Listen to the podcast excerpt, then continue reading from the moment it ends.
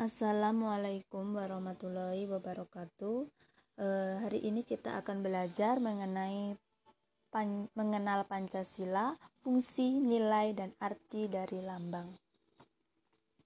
Di negara Indonesia memiliki dasar negara yaitu Pancasila. Butir-butirnya tertulis dalam pembukaan Undang-Undang Dasar 1945.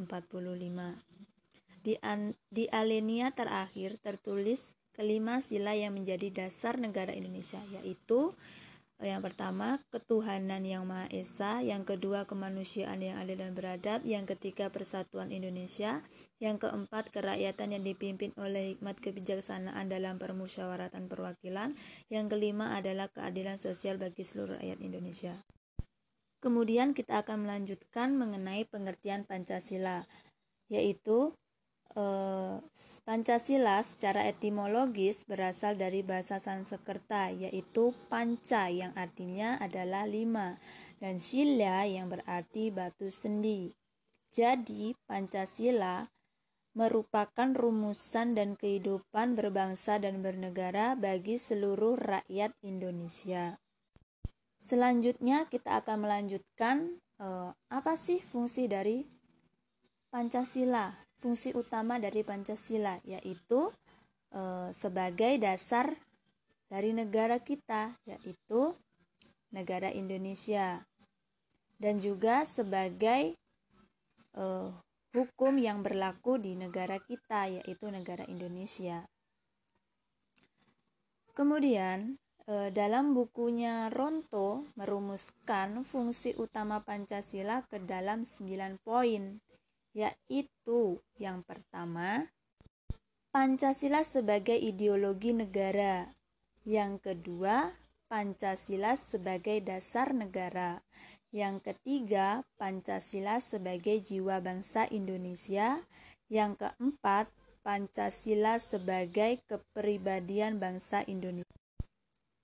Yang kelima, Pancasila sebagai pandangan hidup bangsa Indonesia. Yang keenam, Pancasila sebagai sumber dari segala sumber hukum atau sumber tertib hukum bagi negara Republik Indonesia. Yang ketujuh, Pancasila sebagai perjanjian luhur bangsa Indonesia.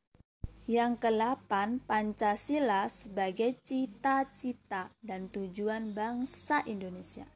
Yang kesembilan, Pancasila sebagai falsafah hidup yang mempersatukan bangsa. Kemudian kita akan melanjutkan eh, nilai-nilai Pancasila.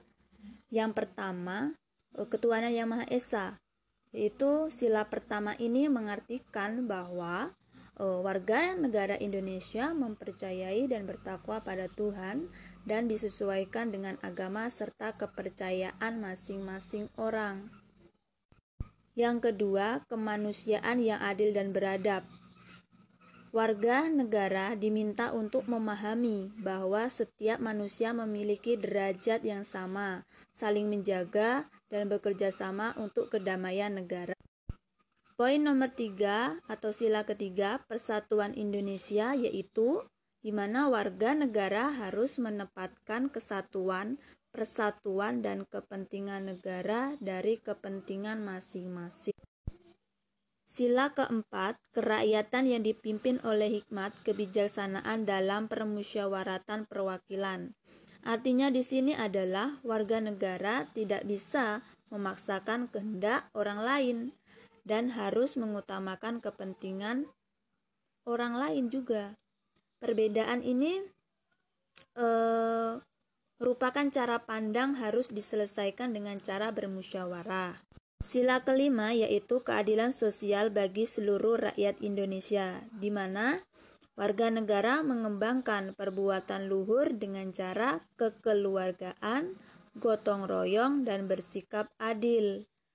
Warga negara harus menyeimbangkan hak dan kewajiban dari dan orang lain. Selanjutnya, arti lambang Pancasila. Indonesia ini dilambangkan dalam seekor burung Garuda atau sering disebut sebagai Garuda Pancasila. Di dada burung tersebut terdapat perisai yang menggambarkan lima simbol yang mewakili sila-sila dalam Pancasila, yang artinya sebagai berikut. Bintang melambangkan sila pertama, yaitu ketuhanan yang Maha Esa. Bintang menggambarkan cahaya kerohanian bagi seluruh warga. Kelima sisi pada bintang menggambarkan kepercayaan masing-masing warga negara. Kemudian lambang dari rantai, yaitu melambangkan sila kedua, yaitu kemanusiaan yang adil dan beradab. Rantai yang tersusun dari 17 gelang menggambarkan hubungan manusia yang saling tolong-menolong. Kemudian, pohon beringin melambangkan sila ketiga yaitu persatuan Indonesia. Pohon beringin digambarkan sebagai tempat berteduh untuk seluruh warga negara. Lambang tersebut juga mengartikan kesatuan Indonesia yang kokoh tertanam dalam akar yang kuat. Yang selanjutnya adalah kepala banteng, melambangkan sila keempat yaitu kerakyatan yang dipimpin oleh hikmat, kebijaksanaan dalam permusyawaratan perwakilan. Kepala banteng dimaknai sebagai hewan yang suka berkumpul dan kompak dalam mengambil keputusan. Yang terakhir adalah padi dan kapas, yaitu melambangkan sila kelima keadilan sosial bagi seluruh rakyat Indonesia. Padi dan kapas dimaknai sebagai kebutuhan rakyat Indonesia tanpa memandang status dan kedudukan. Padi dan kapas mencerminkan sandang dan pangan, serta tidak adanya kesenjangan antara warga negara. E, baik, e, sekian pembelajaran atau penyampaian yang Ibu sampaikan. Jika ada yang ingin ditanyakan, Ibu persilakan. Wassalamualaikum warahmatullahi wabarakatuh.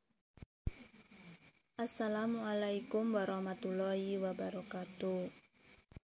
Hari ini kita akan belajar mengenai pelajaran IPA, yaitu mengenal hewan berdasarkan habitatnya. Ada tiga penggolongan hewan berdasarkan habitatnya. Yang pertama adalah hewan darat. Hewan yang hidup dan bertempat tinggal di darat.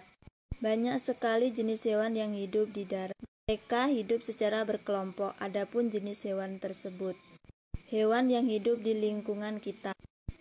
Sedari kita kecil, orang tua sudah mengenalkan jenis-jenis hewan yang ada di sekitar, seperti kucing, angsa, kupu-kupu, ayam, ikan. Hewan-hewan tersebut ada yang dipelihara dan ada juga yang tidak dipelihara. Hewan yang dipelihara biasanya untuk suatu keperluan. Selain itu, ada juga jenis hewan yang liar yang ada di sekitar kita, seperti tikus, kecoa, cicak, semut, nyamuk, dan sebagainya. Kemudian, ada juga hewan yang hidup di hutan. Hewan yang hidup di hutan biasanya kebanyakan hewan yang buat. Hutan adalah tempat tinggal berbagai jenis hewan. Di dalam hutan terdapat berbagai jenis hewan yang buas dan lemah. Ada yang memangsa, ada juga yang dimangsa. Hewan yang tinggal di hutan adalah harimau, singa, gajah, kijang, dan macan. Serta ada juga serangga dan burung. Selanjutnya adalah hewan yang hidup di dalam tanah. Selain di permukaan tanah, ada pula hewan yang hidup di dalam tanah. Mereka hanya sesekali saja keluar tanah untuk mencari makan. Adapun jenis hewan yang hidup di dalam tanah, yaitu ada cacing, rayap, semut, dan serangga. Selanjutnya adalah hewan air atau hewan yang hidup di air. Hewan yang hidup di dalam air umumnya hewan yang sering kita makan, seperti ikan, belut, udang. Hewan air dikelompokkan dari hewan air tawar, hewan air laut, dan hewan air payah. Yang A. Hewan air tawar Hewan air tawar adalah jenis air yang terletak di wilayah darat, seperti sungai, danau, dan kolam. Hewan yang tinggal di air tawar biasanya dijadikan sebagai hiasan dan untuk dimakan. Misalnya ikan gurame, ikan mas, ikan nila, ikan gabus, dan ikan mujair. Selanjutnya, hewan air laut. Hewan yang hidup di laut lebih banyak daripada hewan yang di, yang tinggal di darat. Hewan di laut banyak dikonsumsi manusia seperti udang, kerang, tuna, serta ada hewan laut yang buas seperti ikan hiu, hi, ikan pemakan daging. Selanjutnya adalah hewan air payau. Hewan air payau adalah perairan campuran antara air tawar dan air laut. Manusia biasanya membuat tambak-tambak di dekat pantai untuk memelihara jenis hewan yang hidup di air payau. Jenis hewan yang hidup di air payau ialah kerang, kepiting, udang, dan bandeng. Semua itu sering dikonsumsi oleh manusia. Kemudian selanjutnya adalah uh, hewan yang hidup di air dan di darat. Maksudnya adalah hewan ini bisa hidup di dua alam. Jadi uh, kita dapat menyimpulkan bahwa hewan adalah jenis makhluk hidup yang hidup secara berkelompok. Berdasarkan tempat hidupnya, hewan dikelompokkan menjadi hewan darat, hewan air, dan air dan darat. Bisa kita lihat bahwa banyak sekali jenis-jenis hewan yang ada di dunia ini. Ada yang tinggal di darat, ada yang tinggal di hutan, ada pula yang tinggal di air. Hewan yang tinggal di darat seperti kucing, burung, ayam, bebek. Ini merupakan hewan yang tidak buas, yang bisa dipelihara dan bisa juga dan bisa ada juga yang dikonsumsi.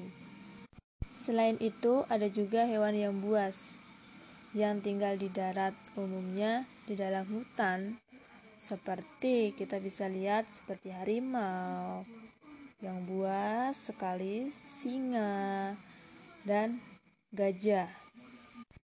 Bisa kita melihat bahwasannya sekarang ini eh, kehidupan hewan di dalam hutan itu mengalami keterancaman. Mengapa demikian eh, saya atau kita ungkapkan? Karena banyak terjadi eh, pembakaran hutan dan pembukaan lahan. Hal tersebut dapat mengganggu uh, makhluk hidup yang ada di dalam hutan, yaitu hewan-hewan yang jinak maupun yang tidak jinak. Hal tersebut uh, dapat menyebabkan hewan dan makhluk hidup yang ada di sekitar hutan itu menjadi langka. Kita sebagai manusia yang memiliki akal pikiran kita harus menjaga dan melestarikan hutan serta hewan yang ada di dalam hutan agar hewan dan makhluk hidup yang ada di hutan tidak mengalami kepunahan sehingga uh, sehingga kehidupan di hutan mengalami kelestari dan kehidupan di masyarakat juga tenang dan tentram karena tidak ada terjadinya suatu bencana alam seperti banjir, tanah longsor, dan lain sebagainya karena saling melengkapi satu dan lainnya. Eh, sekian eh, penyampaian yang bisa saya sampaikan. Untuk kurang dan lebihnya saya mohon maaf. Wabillahi taufik walhidayah. Wassalamualaikum warahmatullahi wabarakatuh. Assalamualaikum warahmatullahi wabarakatuh. Hari ini kita akan belajar mengenai pelajaran IPA, yaitu mengenal hewan berdasarkan habitatnya. Ada tiga penggolongan hewan berdasarkan habitatnya. Yang pertama adalah hewan darat. Hewan yang hidup dan bertempat tinggal di darat. Banyak sekali jenis hewan yang hidup di darat. Mereka hidup secara berkelompok, adapun jenis hewan tersebut. Hewan yang hidup di lingkungan kita. Sedari kita kecil, orang tua sudah mengenalkan jenis-jenis hewan yang ada di sekitar, seperti kucing, angsa, kupu-kupu, ayam, ikan. Hewan-hewan tersebut ada yang dipelihara dan ada juga yang tidak dipelihara. Hewan yang dipelihara biasanya untuk suatu keperluan. Selain itu, ada juga jenis hewan yang liar yang ada di sekitar kita, seperti tikus, kecoa, cicak, semut, nyamuk, dan sebagainya. Kemudian, ada juga hewan yang hidup di hutan. Hewan yang hidup di hutan biasanya kebanyakan hewan yang buat. Hutan adalah tempat tinggal berbagai jenis hewan. Di dalam hutan terdapat berbagai jenis hewan yang buas dan lemah. Ada yang memangsa, ada juga yang dimangsa. Hewan yang tinggal di hutan adalah harimau, singa, gajah, kijang, dan macan. Serta ada juga serangga dan burung. Selanjutnya adalah hewan yang hidup di dalam tanah. Selain di permukaan tanah, ada pula hewan yang hidup di dalam tanah. Mereka hanya sesekali saja keluar tanah untuk mencari makan. Adapun jenis hewan yang hidup di dalam tanah, yaitu ada cacing, rayap, semut, dan serangga. Selanjutnya adalah hewan air atau hewan yang hidup di air. Hewan yang hidup di dalam air umumnya hewan yang sering kita makan seperti ikan, belut, udang. Hewan air dikelompokkan dari hewan air tawar, hewan air laut, dan hewan air payau. Yang A, hewan air tawar. Hewan air tawar adalah jenis air yang terletak di wilayah darat, seperti sungai, danau, dan kolam. Hewan yang tinggal di air tawar biasanya dijadikan sebagai hiasan dan untuk dimakan. Misalnya ikan gurame, ikan mas, ikan nila, ikan gabus, dan ikan mujair. Selanjutnya, hewan air laut. Hewan yang hidup di laut lebih banyak daripada hewan yang di, yang tinggal di darat. Hewan di laut banyak dikonsumsi manusia, seperti udang, kerang, tuna, serta ada hewan laut yang buas, seperti ikan hiu, hi, ikan pemakan daging. Selanjutnya adalah hewan air payau. Hewan air payau adalah perairan campuran antara air tawar dan air laut. Manusia biasanya membuat tambak-tambak di dekat pantai untuk memelihara jenis hewan yang hidup di air payau. Jenis hewan yang hidup di air payau ialah kerang, kepiting, udang, dan bandeng. Semua itu sering dikonsumsi oleh manusia. Kemudian selanjutnya adalah e, hewan yang hidup di air dan di darat. Maksudnya adalah hewan ini bisa hidup di dua alam. Jadi e, kita dapat menyimpulkan bahwa hewan adalah jenis makhluk hidup yang hidup secara berkelompok. Berdasarkan tempat hidupnya, hewan dikelompokkan menjadi hewan darat, hewan air, dan air dan darat. Bisa kita lihat bahwa banyak sekali jenis-jenis hewan yang ada di dunia ini. ada yang tinggal di darat, ada yang tinggal di hutan, ada pula yang tinggal di air. Hewan yang tinggal di darat seperti kucing, burung, ayam, bebek. Ini merupakan hewan yang tidak buas, yang bisa dipelihara dan bisa juga dan bisa ada juga yang dikonsumsi. Selain itu, ada juga hewan yang buas yang tinggal di darat, umumnya di dalam hutan, seperti kita bisa lihat seperti harimau, yang buas sekali singa dan gajah. Bisa kita melihat bahwasannya sekarang ini eh, kehidupan hewan di dalam hutan itu mengalami keterancaman. Mengapa demikian eh, saya atau kita ungkapkan? Karena banyak terjadi eh, pembakaran hutan dan pembukaan lahan. Hal tersebut dapat mengganggu eh, makhluk hidup yang ada di dalam hutan, yaitu hewan-hewan yang jinak maupun yang tidak jinak. Hal tersebut eh, dapat menyebabkan hewan dan makhluk hidup yang ada di sekitar hutan itu menjadi langka. Kita sebagai manusia yang memiliki akal pikiran, kita harus menjaga dan melestarikan hutan serta hewan yang ada di dalam hutan. Agar hewan dan makhluk hidup yang ada di hutan tidak mengalami kepunahan sehingga eh, sehingga kehidupan di hutan mengalami kelestari dan kehidupan di masyarakat juga tenang dan tentram karena tidak ada terjadinya suatu bencana alam seperti banjir, tanah longsor dan lain sebagainya karena saling melengkapi satu dan lainnya. Eh, sekian eh, penyampaian yang bisa saya sampaikan. Untuk kurang dan lebihnya saya mohon maaf. Bila taufik walidaya. Wassalamualaikum warahmatullahi wabarakatuh.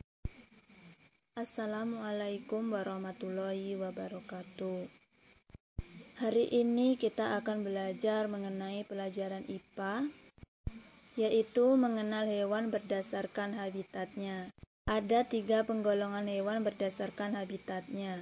Yang pertama adalah hewan darat. Hewan yang hidup dan bertempat tinggal di darat.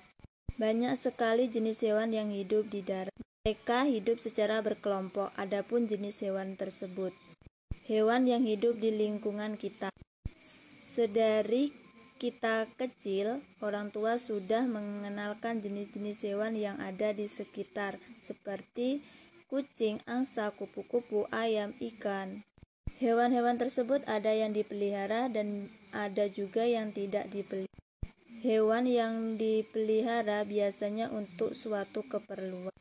Selain itu, ada juga jenis hewan yang liar yang ada di sekitar kita, seperti tikus, kecoa, cicak, semut, nyamuk, dan sebagainya. Kemudian, ada juga hewan yang hidup di hutan. Hewan yang hidup di hutan biasanya kebanyakan hewan yang buas. Hutan adalah tempat tinggal berbagai jenis hewan. Di dalam hutan terdapat berbagai jenis hewan yang buas dan lemah. Ada yang memangsa, ada juga yang dimangsa. Hewan yang tinggal di hutan adalah harimau, singa, gajah, kijang, dan macan. Serta ada juga serangga dan burung. Selanjutnya adalah hewan yang hidup di dalam tanah. Selain di permukaan tanah, ada pula hewan yang hidup di dalam tanah. Mereka hanya sesekali saja keluar tanah untuk mencari makan. Adapun jenis hewan yang hidup di dalam tanah, yaitu ada cacing, rayap, semut, dan serangga. Selanjutnya adalah hewan air atau hewan yang hidup di air. Hewan yang hidup di dalam air umumnya hewan yang sering kita makan seperti ikan, belut, udang. Hewan air dikelompokkan dari hewan air tawar, hewan air laut, dan hewan air payau. Yang A. Hewan air tawar Hewan air tawar adalah jenis air yang terletak di wilayah darat, seperti sungai, danau, dan kolam. Hewan yang tinggal di air tawar biasanya dijadikan sebagai hiasan dan untuk dimakan. Misalnya ikan gurame, ikan mas, ikan nila, ikan gabus, dan ikan mujair. Selanjutnya, hewan air laut. Hewan yang hidup di laut lebih banyak daripada hewan yang di, yang tinggal di darat. Hewan di laut banyak dikonsumsi manusia seperti udang, kerang, tuna, serta ada hewan laut yang buas seperti ikan hiu, hi, ikan pemakan daging. Selanjutnya adalah hewan air payau. Hewan air payau adalah perairan campuran antara air tawar dan air laut. Manusia biasanya membuat tambak-tambak di dekat pantai untuk memelihara jenis hewan yang hidup di air payau. Jenis hewan yang hidup di air payau ialah kerang, kepiting, udang, dan bandeng. Semua itu sering dikonsumsi oleh manusia. Kemudian selanjutnya adalah uh, hewan yang hidup di air dan di darat. Maksudnya adalah hewan ini bisa hidup di dua alam. Jadi uh, kita dapat menyimpulkan bahwa hewan adalah jenis makhluk hidup yang hidup secara berkelompok. Berdasarkan tempat hidupnya, hewan dikelompokkan menjadi hewan darat, hewan air, dan air dan darat. Bisa kita lihat bahwa banyak sekali jenis-jenis hewan yang ada di dunia ini. Ada yang tinggal di darat, ada yang tinggal di hutan, ada pula yang tinggal di air. Hewan yang tinggal di darat seperti kucing, burung, ayam, bebek. Ini merupakan hewan yang tidak buas yang bisa dipelihara dan bisa juga dan bisa ada juga yang dikonsumsi. Selain itu, ada juga hewan yang buas yang tinggal di darat, umumnya di dalam hutan, seperti kita bisa lihat seperti harimau yang buas sekali, singa, dan gajah. Bisa kita melihat bahwasannya sekarang ini eh, kehidupan hewan di dalam hutan itu mengalami keterancaman. Mengapa demikian eh, saya atau kita ungkapkan? Karena banyak terjadi eh, pembakaran hutan dan pembukaan lahan. Hal tersebut dapat mengganggu uh, makhluk hidup yang ada di dalam hutan, yaitu hewan-hewan yang jinak maupun yang tidak jinak. Hal tersebut uh, dapat menyebabkan hewan dan makhluk hidup yang ada di sekitar hutan itu menjadi langka. Kita sebagai manusia yang memiliki akal pikiran kita harus menjaga dan melestarikan hutan serta hewan yang ada di dalam hutan. Agar hewan dan makhluk hidup yang ada di hutan tidak mengalami kepunahan sehingga uh, sehingga kehidupan di hutan mengalami kelestari dan kehidupan di masyarakat juga tenang dan tentram karena tidak ada terjadinya suatu bencana alam seperti banjir, tanah longsor, dan lain sebagainya. Karena saling melengkapi satu dan lainnya. Eh, sekian uh, penyampaian yang bisa saya sampaikan. Untuk kurang dan lebihnya saya mohon maaf. Bila taufik walidaya wassalamualaikum warahmatullahi wabarakatuh